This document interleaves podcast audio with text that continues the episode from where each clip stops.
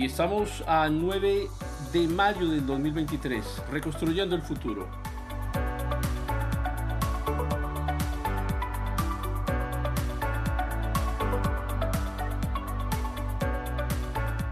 Cuando escuchamos la palabra reconstrucción o productividad, muchos de nosotros pensamos en hacer más con menos. La razón es que la productividad es un concepto económico que indica la relación entre esos productos de un sistema y los recursos utilizados en el mismo. Entre más se obtenga y menos se invierta, el sistema es más productivo. Y es un error, sin embargo, pensar en la productividad personal de una forma tan simplista, especialmente la productividad personal cristiana. Los seres humanos no somos un montón de robots diseñados para obtener la mayor cantidad de resultados en el menor tiempo posible. Así no fuimos diseñados por nuestro Señor.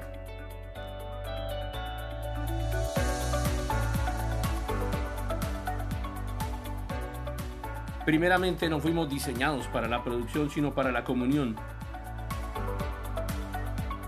Y entonces nos preguntamos qué es esa productividad personal en el cristiano. ¿Cómo podemos reconstruir? ¿Cómo podemos reconstruir nuestro futuro? Y muchos expertos te ofrecerán diferentes definiciones.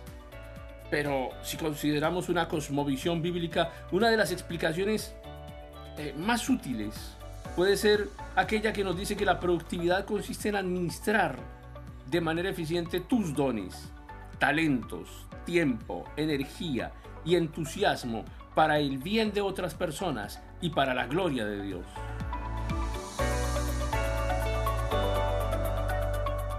Así que esa productividad que nos permite reconstruir nuestro futuro está basada en utilizar los recursos que tenemos de la mejor manera que podemos. Cuando los cristianos hablamos de productividad no podemos evitar pensar en los proverbios, y con razón. Allí el Señor nos deja muchísima sabiduría sobre cómo vivir para la gloria de Dios. Enseñanzas para el trabajo duro, amonestaciones para los perezosos.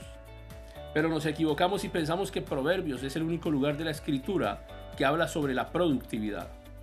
Después de todo, si la productividad cristiana se trata de administrar todos los recursos, es decir, nuestra vida entera, lo mejor que podamos, pues cada pasaje que ilumine la manera en que debemos vivir estará hablando de cómo construir y de cómo reconstruir nuestro futuro.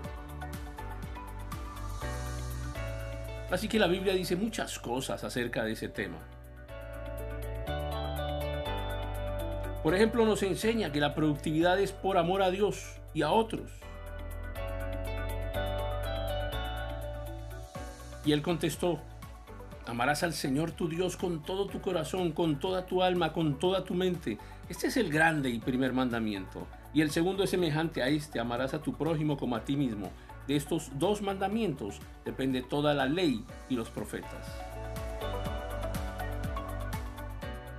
Y antes dijimos que la productividad es utilizar los recursos que tenemos de la mejor manera que podemos. Pero ¿cómo sabemos cuál es la mejor manera de utilizar los talentos, el tiempo y la energía que Dios nos ha concedido? Sigamos reconstruyendo nuestro futuro.